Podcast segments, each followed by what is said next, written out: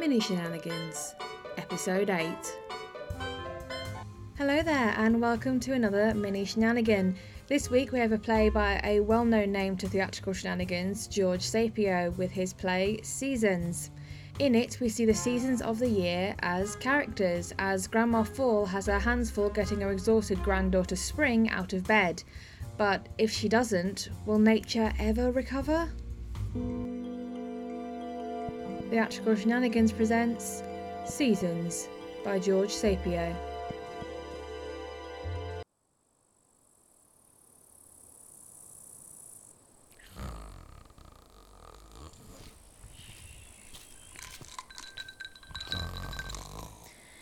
God, I hate this. Come on, dear, it's time to wake up. Sure, Elsie. Well, there's certainly no call for that kind of language.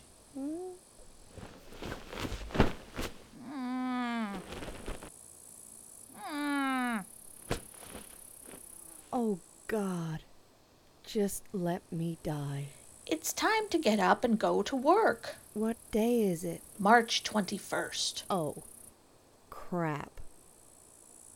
Just give me another week. Just one, please. Can't do that, you know. Time to rise and shine. I need aspirin.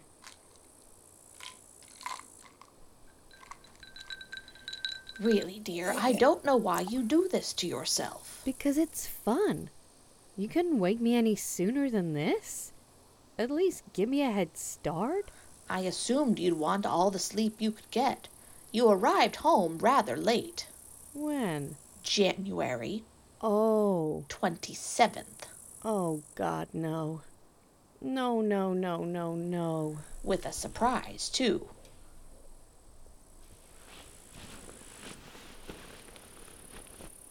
Did they leave already?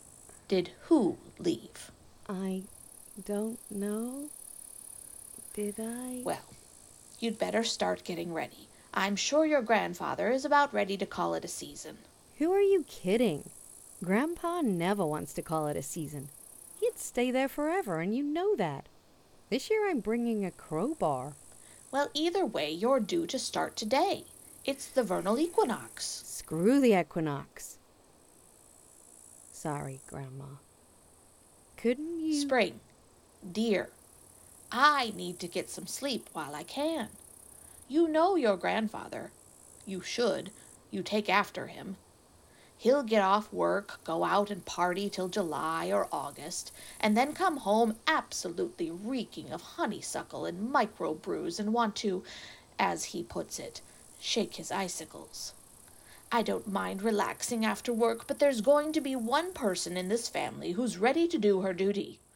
Come September 22nd, I have to get your brother off that chair, and believe me, I'd rather have a root canal. I'm the most unpopular one in this family, you know that? Yes, Grandma.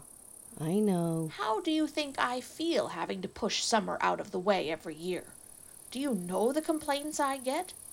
Who wants to see him go? No one.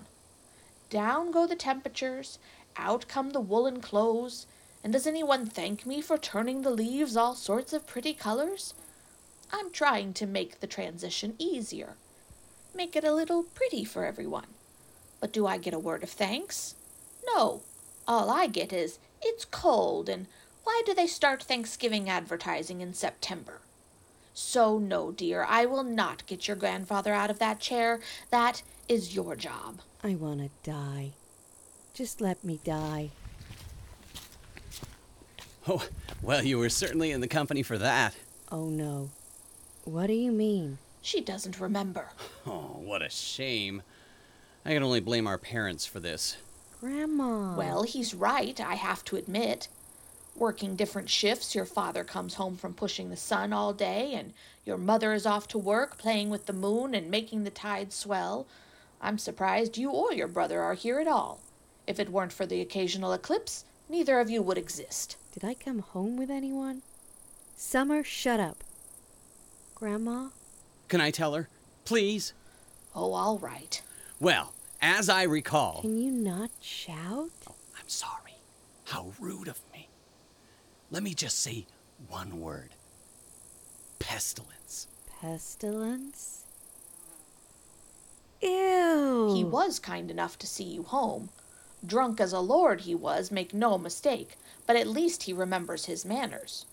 The rest of that motley crew of degenerates stayed in the chariot, passing around an amphora of Vulcan's atomic martinis and singing some very off color songs. Oh my god, martinis.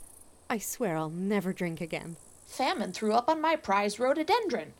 Actually, I'm surprised there was anything in his stomach to begin with. Then War started yelling something about an invasion of evil fairies and beheaded every lawn flamingo on the block. And Death asked me, again, if I wanted to see his boner. That ghoul's humor is so puerile. You'd think that 12 foot scythe is enough of a giveaway. What were you doing with that crowd? Okay, strip Yahtzee. What was that, dear? Strip Yahtzee. Ooh, I love it. You're such an example of upright living. When I grow up, I want to be just like my older sister. She's such a paragon of virtue. That's enough. One of these days, Spring, you are simply going to have to abandon this sybaritic behavior. Last year, well, last year, we found you in a tree, dressed in nothing but a diaper and a Buffalo Bills cap. there are lots of nice boys who would jump at the chance to take you out. Grandma. I don't see why you don't give that nice Narcissus a chance. Oh, yeah, he's a real winner. Stop. He always asks about you when we see him coming out of his Egotists Anonymous meeting. I think that's quite enough, Summer. Oh, come off it, Grandma. You always let her get away with everything. Is that a beer you are holding? What, this? Well, yeah. mm, You know how I feel about drinking in the house. In fact, since you're here, I did tell Hercules I would find someone to help him clean out the Augean stables. You know, he still hasn't quite recovered from his hernia operation. Whoa, gee, look at the time. Uh, I just remembered I have an appointment to get to before, uh, hey, I gotta, um, Well, then you'd better get going. I wouldn't want you to be late. right. Bye, Grandma. Feel better, Spring! You need to choose your companions a bit more judiciously. I'm sorry. I know you mean well, but the problem is, well, the nice boys, they're all kind of boring. Boring can be good for a change, believe me.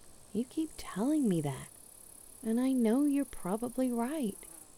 But I'm not ready for boring. You will be before you know it. Is that why you married Grandpa? He was boring? That is a completely different thing, my dear. Your grandfather was not boring at all. In fact, he was quite the hellraiser, and quite a dancer for someone covered in frost.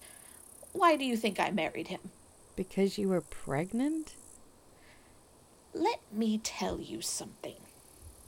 I know times change, and now people are encouraged to air their private details. Grandma- Shut your mouth. All their little private problems. Where I come from, we do not. But since you're my favorite granddaughter, I will say this.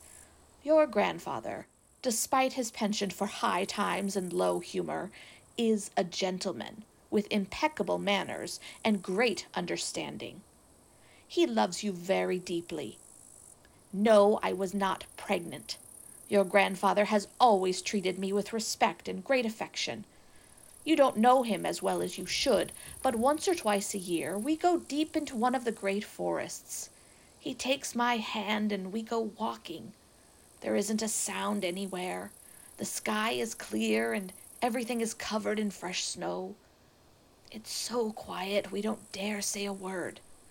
He'll stop once in a while and point to, oh, maybe an icicle fifty feet tall and so pure it looks like polished crystal. It's his handiwork. That is the kind of man your grandfather is. Of course, he has been known to have pulled a prank or two in his time, like that time he left an iceberg on Thor's lawn, but that was, I don't think I only take after Grandpa. well, that's good, dear. And now enough of this dilly dallying. You need to take a nice hot shower and make yourself presentable. The seasons must change. Oh, I can be a little late. Just until the aspirin kicks in. Get your ass out of that bed! People are getting tired of all that damn snow! Oh, I think I'm gonna throw up. Then please do it in the bathroom. Last time you tossed your cookies, we had forsythia sprouting up all over the living room carpet. Where are my laurels? Oh God, look at this gown. What did you mean I came home with a surprise? That you can discover for yourself. What? What? Go take a shower, dear. Thanks a lot. Spring wraps herself tighter in the blanket and stumbles off stage. She returns immediately and gives Fall a loving hug. Fall smiles, Spring exits again. Fall busies herself remaking the bed. From the tangled sheets, she pulls out a long lei of spring flowers, hopelessly destroyed. She coils it, stopping to pick one small flower, which she smells and puts in her pocket. A cry of dismay comes from the bathroom. Spring re enters, covering one shoulder with a towel. She takes the towel off, revealing a tattoo which says, Yahtzee. That was Seasons by George Sapio, with Megan Bickel as Fall, Perdita Lawton as Spring, and Darrin Ingram as Summer. Theatrical Shenanigans part of an RFW Scripts production, found on Spotify, Amazon Music, Podbean, and anywhere else you can find your podcasts. Music is written and produced by Chris Cody.